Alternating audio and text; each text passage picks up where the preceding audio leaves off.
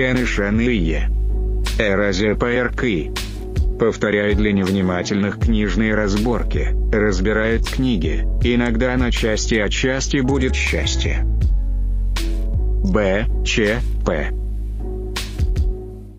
Привет, друзья! Шел 21 год. Обычные люди, которые вдруг проходят тест, и их жизнь начинает меняться. К сожалению, это не актуальная тема.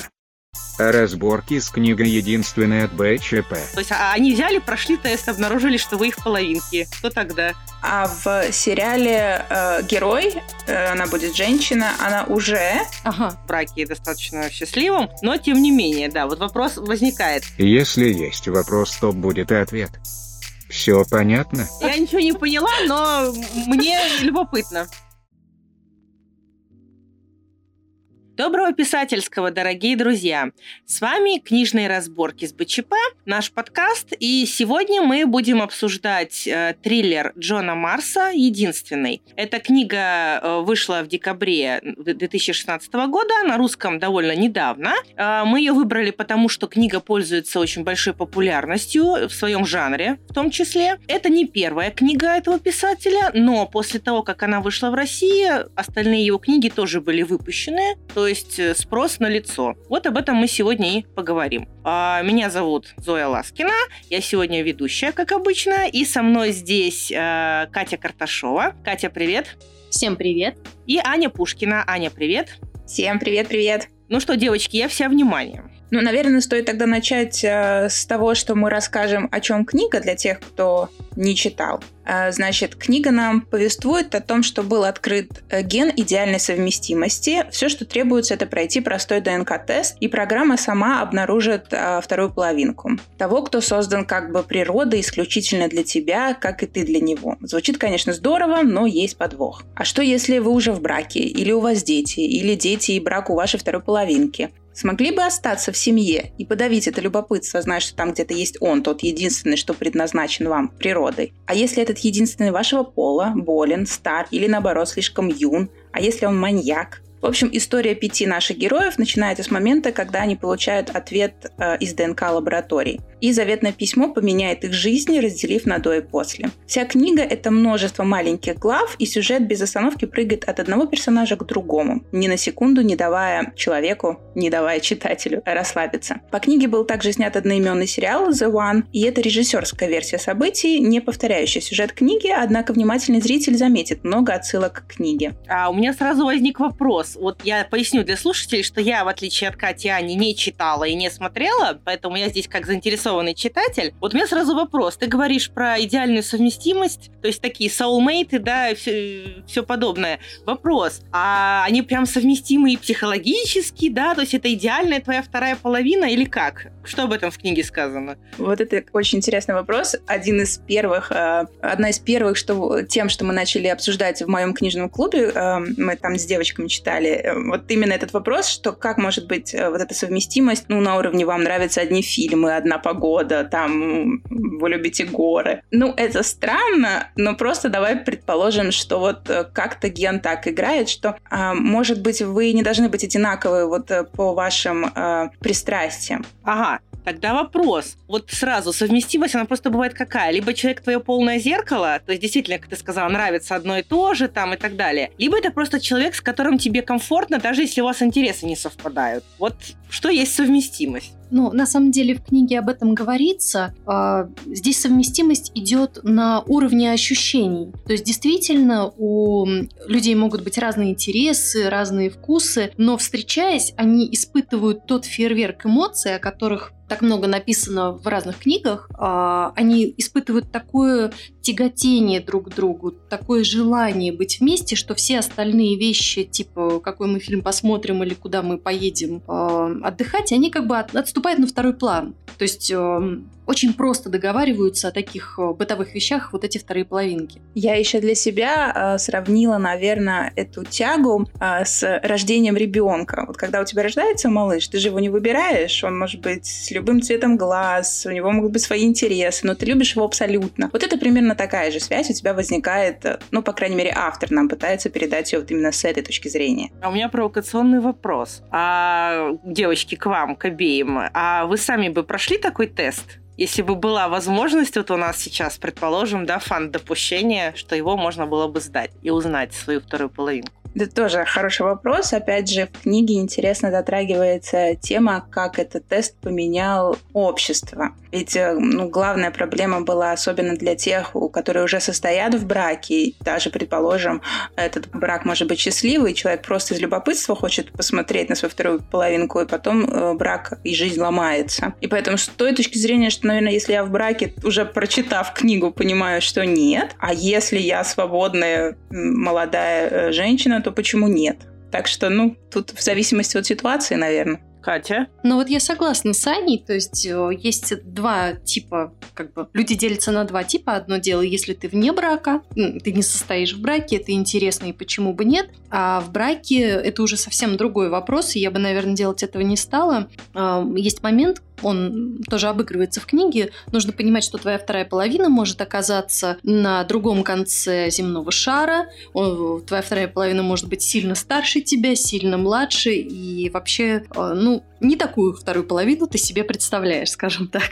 Мы с вами втроем не можем быть такой стопроцентно подходящей фокус-группой, потому что мы все состоим в браке, и в браке достаточно счастливым, но тем не менее, да, вот вопрос возникает. А если бы вам написала ваша вторая половинка, «Эй, привет, я твоя половинка», то есть а они взяли, прошли тест, обнаружили, что вы их половинки, что тогда? Ну, это тоже не так просто. Сделать в книге это тоже объясняется. Дело в том, угу. чтобы, чтобы твоя вторая половинка тебя нашла, ты тоже должен свои Э, свой ДНК-тест пройти. А, то есть они обе, оба человека да. должны это сделать. Да, mm, пока угу. человек сам добровольно не проходит этот тест, его данные как бы в базе не появляются, и его половинка не может его найти. Поэтому, ну, тут действительно сугубо личное желание каждого. Смотрите, какие сразу философские вопросы возникли, да, об изменении общества и так далее. Но это вот мы с вами, так сказать, дискутируем между собой. А насколько это отражено адекватно в книге и, соответственно, в сериале, который снят по книге, вот сейчас я предлагаю нам и обсудить. Ну, а в книге, в принципе, все отражено равно достаточно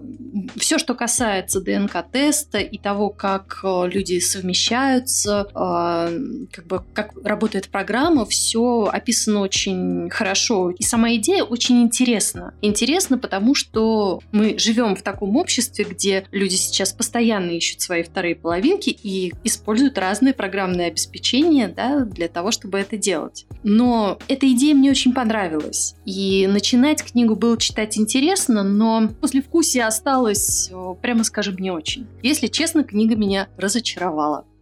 Даже так? А почему? На мой вкус очень слабо подан сюжет. Я предугадывала каждый сюжетный поворот. То есть задумка хорошая, а реализация подкачала. Да, да, совершенно верно. Я предугадывала каждый сюжетный поворот. Я знала, что с каждой парой будет и к чему все это приведет. И, к сожалению, э, моя как бы первая идея о том, что будет, именно она и оправдывалась. То есть мне даже не приходилось гадать, как вот ты детектив читаешь, да, и у тебя разные предположения, ну кто же, кто же там убил, например. И там у тебя срабатывает четвертое, например. А тут я первое, что подумала, именно так сюжет повернулся. И ни разу я не ошиблась, и мне было скучно. Угу. То есть для тебя именно не хватило детективной составляющей. А, но, насколько я понимаю, книга заявлена все-таки как триллер прежде всего. То есть, наверное, детективная часть там не главная. Я, да, на самом деле так и есть. Это не детектив, это триллер. Но тут я, наверное, тоже с Катей, конечно, соглашусь. А, я тоже, наверное, все-таки угадывала э, сюжетные повороты всегда заранее и не было какой-то особой интриги, не хватало мне также, наверное, описаний. Интересно, ну, как бы это, в принципе, как я понимаю, фишка так писать автора, потому что я так пролистнула его вторую книжку «Добрая самаритянка» и тоже наткнулась, то, что у него очень маленькие главы, довольно мало описаний, всегда идет от первого лица. Это как бы дает погружение в персонажа, но не хватает, не хватает просто тупо не хватает описаний. Хочется, ну, более яркости, что ли. Хорошо, вот ты говоришь мало описаний, а что там с эмоциями? Тебе вот хватило хватило в эмоциональном плане погрузиться в героя, там вот испытать его ощущения? С этим тоже проблема, потому что главы очень маленькие, и там, значит, пять персонажей главных, и каждая глава идет от первого лица каждого персонажа, и как бы повествование все время прыгает. И поэтому ты только начинаешь как бы, ну вот, думать про этого персонажа, только в него погружаешься, потом, оп, глава заканчивается, и тебе дают уже следующего. И с одной стороны, это дает темп повествования, но не дает погружения в историю. Вот как-то так. Ну, писать от лица многих персонажей, это на самом деле довольно специфическое умение. Это надо хорошо заморочиться, чтобы получилось адекватно. У меня, кстати, вот еще согласна с Аней, хочу добавить, что вот э, для меня проблема была не в том, что главы скачут. Я очень люблю вообще скакать и по главам, и по головам, и очень люблю, когда много персонажей, они разные, они вот собраны все в такую кашу. Но здесь этого не произошло, потому что персонажи одинаковые, а женские персонажи особенно. Их образ мыслей, их речь, они совершенно не отличаются друг от друга у двух персонажей еще и созвучные имена, Элли и Эми, я, мне пришлось вот прям потратить треть книги, чтобы наконец запомнить, кто есть кто и чем они отличаются. А я хочу вот моментом похвалить книгу. Мне понравилось, а, знаете что, а, был такой, такие вот интересные маленькие завязки в самом особенно начале автор выбрал для своих персонажей нестандартные ситуации. Ну, вот просто пытаюсь как бы без спойлеров э, рассказывать. Действительно, очень нестандартные ситуации. Это сама по себе ситуация странная, а еще когда вот включает этот ДНК-тест, и вторая половинка присоединяется, ситуация становится еще более острее, еще более страннее. И это м- захватывает. Но потом, ближе к развязке, конечно, уже все становится так более гладенько, что ли. Хотелось такого более яркого финала, наверное. Вот как-то так.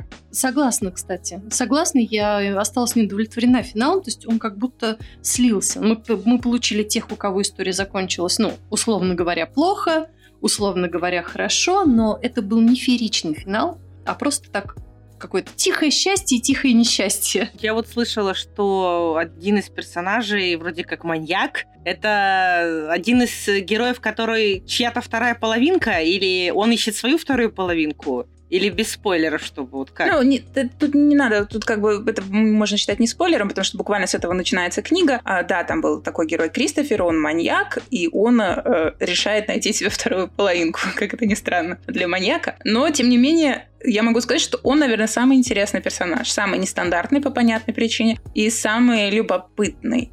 Но вот здесь дальше уже будет со спойлерами. Ты говоришь, вот маньяк, то есть он, получается, не с помощью ДНК-теста, а другим путем пошел, да? Каким-то? Нет, нет, это, это не связано. То есть это, это не связано. Да, это угу. две разные линии. Он психопат, и на фоне его психопатического расстройства он э, занимается своим грязным делом. А, и вторая, как бы совершенно другая, не связанная изначально с этим история, что вот он решает ради интереса пройти тест и находит свою вторую половинку. И здесь как бы сведение двух э, важных моментов, то есть его вот этого расстройства и убийства людей, и встреча со второй половинкой, которая оказывает на него в этом всем влияние. То есть вот мы, мы смотрим, как бы, как он раскрывается через именно встречу с ДНК-парой. Да, и это любопытный момент, потому что, ну, безусловно, он неадекватен, так легко так его назову неадекватным. А здесь действительно в нем рождаются какие-то чувства, и очень интересно за этим наблюдать. Поэтому, да. Кстати, хочу, наверное, немножко поговорить еще и про автора. Э, Джон Марс один из тех авторов, которые э, к нам пришли из интернета. Единственная не его первая книга, он до этого написал другую, не вспомню, как называется, и он ее пытался э, рассылать по литагентствам и издательствам. Ему очень много раз отказывали. Там какая-то была цифра ненормальная, что-то в районе 80 раз ему отказали. Он, конечно, очень из этого расстраивался и решил попробовать себя в интернете. И выкладывал, значит, э, свою рукопись какими-то отрывками на Фейсбуке. И в итоге через пару лет, кажется, через два года его нашло агентство, и его начали публиковать, и его книги начали пользоваться большой популярностью. Так что это к тому, что издательство не всегда тот путь, по которому автору надо идти. Ну, девочки, это прям для нас, как для писателей, вариант, такое руководство к действию. Ну да, почему бы нет, кстати. И стимул не расстраиваться, если издательство не берет с первого, с десятого, с двадцатого раза и так далее. Ну, расстраиваться вообще никогда не надо. Безусловно. Новости подсмотрел на Литмаркет. Коротко говорят, книжный рынок бумаги падает, электронки растет, аудиокниг очень растет, но вот действительно важные новости. Пожаловались издатели книг, которые предупреждают, что удорожание бумаги вынудит их тоже поднять цены на свою продукцию.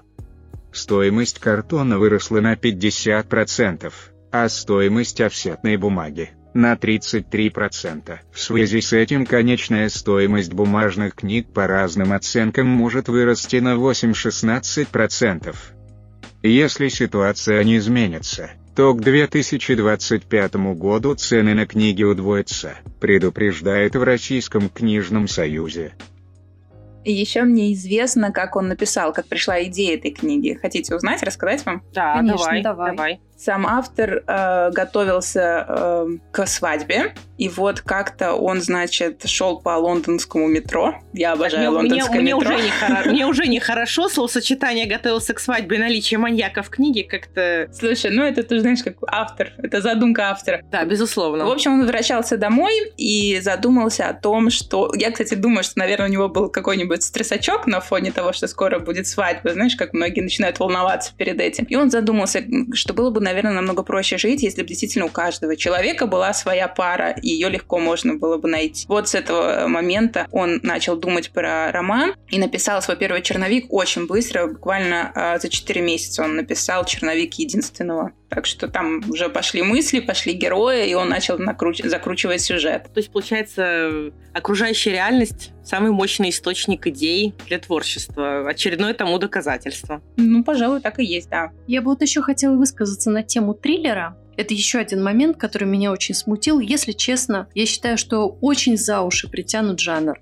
А, Потому что в триллере постоянно нагнетается атмосфера. А, Постоянно ощущение должно быть угрозы, опасности, и это ощущение и дает те эмоции, за которыми люди приходят э, в жанр триллер. Ну, почитать, посмотреть, да. В книге этого практически нет. Если честно, для меня это ну просто мелодрама, в которую тиснули пару кровавых сцен, как будто специально написав их, ну вот покровавить только для того, чтобы наконец дать книге этот самый жанр. Если честно, убрать их, сделать им что-то за кадром не такими кровавыми, книга бы ничего не потеряла. Больше было бы понятно, как бы на кого она нацелена, потому что вот я ожидала одно, одного, получила как бы совсем другое. Возможно, проблема была в том, что когда я открыла и увидела триллер, я подумала, о, сейчас мы пощекочем нервишки. А потом я сидела и как будто бразильский сериал смотрела, э, наблюдая за вот этими вот бесконечными эмоциями и переживаниями. Как бы еще, знаете, вот эта концентрация людей, умерших от а, рака, избитых машиной, вот в книге, ну просто колоссальная. Люди в жизни умирают и от других как бы вещей.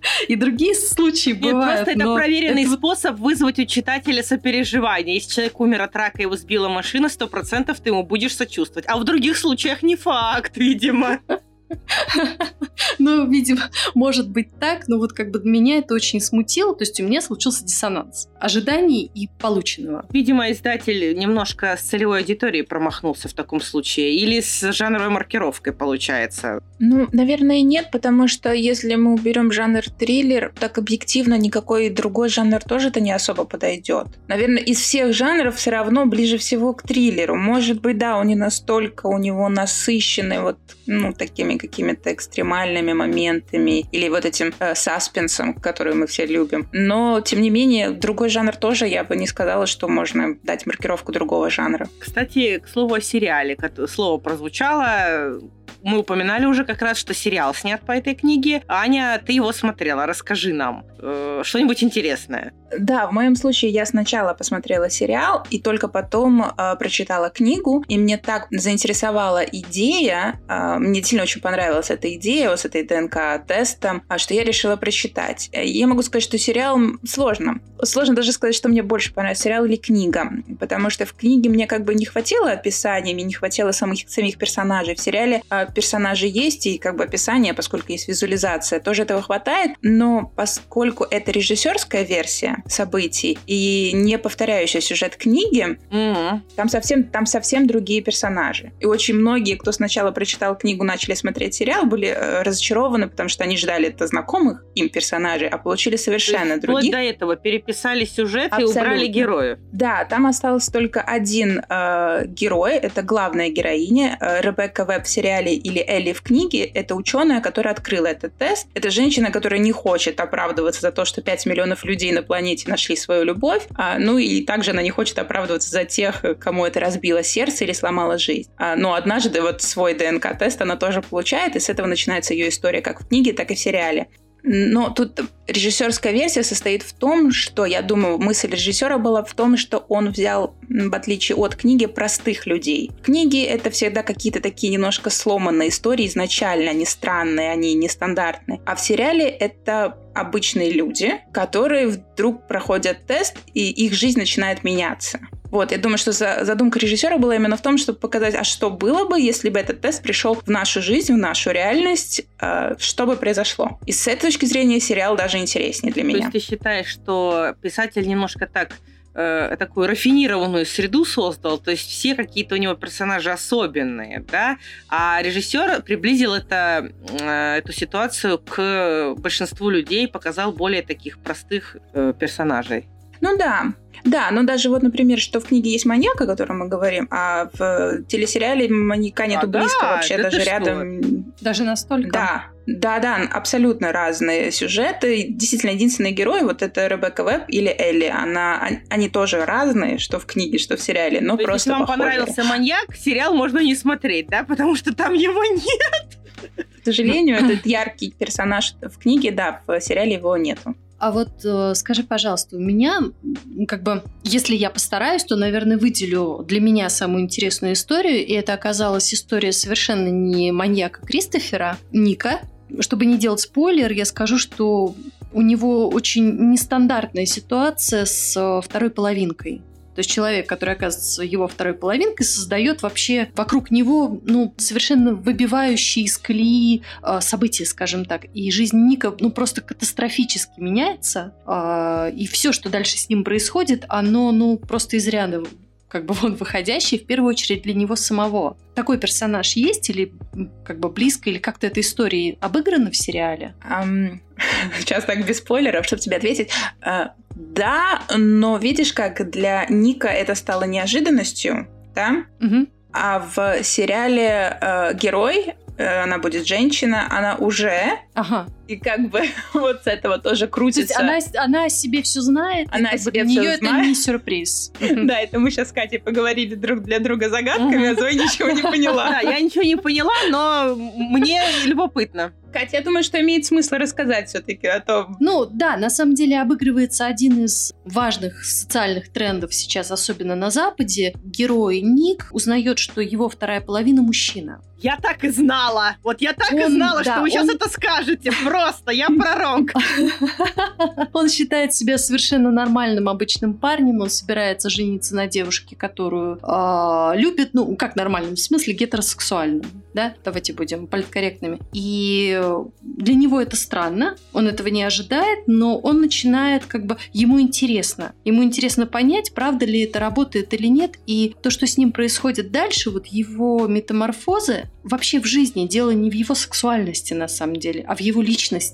И в тех выборах, которые он дальше совершает, очень непростых выборах, а, вот эта история его и интересна. И если честно, на мой взгляд, он единственный там нормальный человек, такой вот принимающий адекватные, так. вполне такие вот взвешенные, полные ответственности решения. Катя, действительно, это действительно очень интересный был момент. Я тоже читала э, с любопытством, потому что нестандартно, опять же, да, как человек через проходит через это испытание. И мне кажется, Ник прошел довольно достойно. А в сериале э, есть э, Кейт, и она детектив, и она уже... Ну, я, кстати, не очень помню, мне кажется, она э, бисексуальна. Да, вот. И поэтому для нее не проблема, что ее ДНК-половинка будет э, женщиной. Вот, но там не все так просто. Там дальше тоже закручивается, там появляется еще и мужчина потом. Там такой треугольник как бы образовывается. Тоже любопытно. Вопрос о закрученности вот немножко не в тему, потому что мы говорим о конкретном произведении, но очень в тему, потому что вчера я вот только была в кино. Мы ходили на фильм э, про Туви Янсен, которая автор Мумитроли, вы, конечно, ее знаете. Ну вот, э, Финляндия сняла про нее фильм, но я не была не знаток ее биографии. Потом, естественно, пришла домой и посмотрела. Э, в интернете в целом передано все верно. Вот как раз там она, собственно, как героиня фильма, да и как человека, именно тот случай, когда э, живешь-живешь, да, вроде как встречаешься с мужчинами, а потом осознаешь в каком-то возрасте, что тебя интересует совсем другой пол. Ну, мне опять-таки, да, в фильме этого не хватило, потому что, видимо, это проблема фильма, но ситуация действительно довольно интересная. Что у человека происходит в голове, и вот э, в его эмоциональном плане, в его личности, как он себя принимает, не принимает. Но здесь как раз был пример того, что героиня себя полностью приняла, и у нее с собой конфликта не было в этом отношении. И это здорово. Но с точки зрения просто драмы и вот сюжета, это же любопытно, как человек проходит через вот такой момент. Ну да, да, конечно. А, кстати, еще знаете, что хотела рассказать вам? Очень любопытный момент. А, в книге а, маньяк Кристофер, когда убивал, оставлял на асфальте рисунок он рисовал баллончиком а, какой-то знак, и он так а, оповещал полицию, что здесь убита его жертва. Так его находили. И он потом в ходе повествования раскрывается, что этот знак означал а, святого Кристофера, который на своем плече нес маленького Иисуса. Так вот, я же из Риги, и для э, латышей это абсолютно знакомая легенда. Это легенда создания Риги.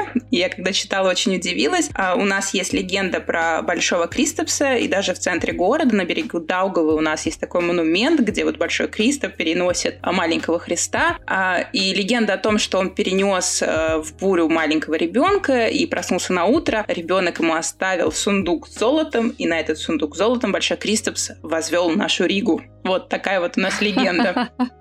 Так что мне было очень, да, было очень интересно ее вдруг увидеть. Э, не знаю, откуда Джон Марс взял эту легенду. Ну, это вообще библейская история, наверное. Это, да, да, да, это библейская история, действительно. Там Святой Христофор, он типа гигант. Гигант, который переправляет людей на себе через реку. А вот я не знала этой легенды, хотя про Святого Христофора что-то слышала, но без подробностей. Очень интересно, спасибо. Тем более про основание города еще привязали. Как всегда, да, в легенде есть чуть-чуть правды, остальное кругом домыслы, да, но результат, ну, очень, результат всегда очень красивый получается. Ну, конечно, мифология все-таки, да. Да, про легенду поговорили, очень интересно. Вот у меня еще один вопрос. А Катя тут рассказала, что пара вот ей понравилась какая и почему. Аня, а тебе какая-то пара понравилась в книге, может быть, в сериале, раз уж они разные? Моя любимая пара была тоже из книги, и это была Мэнди и Ричард. А мне кажется, ну, я просто прониклась э, ее историей в самом начале. Э, ну, тоже так, поскольку с этого начинается книга, немножко расскажу, не буду рассказывать, что дальше будет происходить, а просто вот затравка сюжета, ее истории. Она как бы, ее ее муж от нее уходит к своей ДНК половинке. Она остается одна. Для нее это, конечно, большие переживания, страдания. Она хочет ребенка, и она не, не могла никак забеременеть. И тут она решает, что она тоже пройдет этот тест. Больше на зло мужу, видимо. Ну, как бы вот она, значит, его проходит. Ей присылаются результаты, что ее половинка тоже существует. И она смотрит на его фотографии, и он просто невероятный красавчик и спортсмен, и весь такой вау. И она думает, вау, неужели это джекпот? И едет с ним знакомиться и понимает, что Ричард мертв. Что после того, как он прошел этот ДНК-тест, он погиб. Вот, и меня, меня это тронуло, потому что там все-таки ее личное переживание, и, ну, вот это была моя любимая история. Какая грустная история. Ну, там дальше... Но там, там все будет да, хорошо, да, да. Там дальше еще, да, большое продолжение этой истории. Что, он воскре... воскресит, такая... что ли? Мне Она без спойлеров.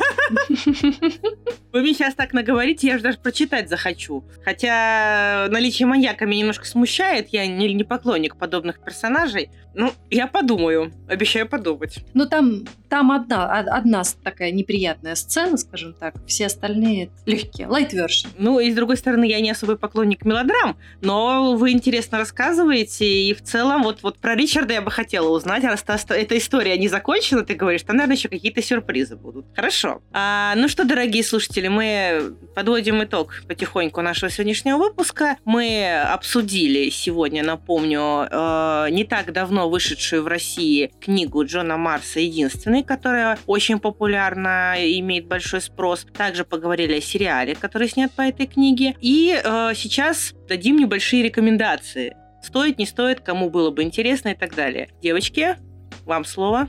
Однозначно я рекомендую книгу. Просто не следует от нее ждать э, какого-нибудь там такого махача или детектива или вот чего-то такого. Нет, надо просто, когда ничего не ждешь от книги, больше от нее всегда получаешь. И только потом посмотреть сериал. Все-таки это интересно сравнить э, автора и режиссера, как они увидели эту историю и каких-то героев своих. Вот, так что я рекомендую книгу и рекомендую потом посмотреть сериал. Я бы сказала так. А, я рекомендовала бы книгу, если вы легко впечатляетесь, а, если вы любите э, трогательные истории, если вас интересует э, тема отношений, то однозначно да, она вам понравится. Если вы любите, если вы внимательны к деталям в сюжете, если вы не любите, когда герои делают глупости, эта глупость, э, очевидно, на э, ответственности автора лежит, не читайте эту книгу, вы будете расстроены.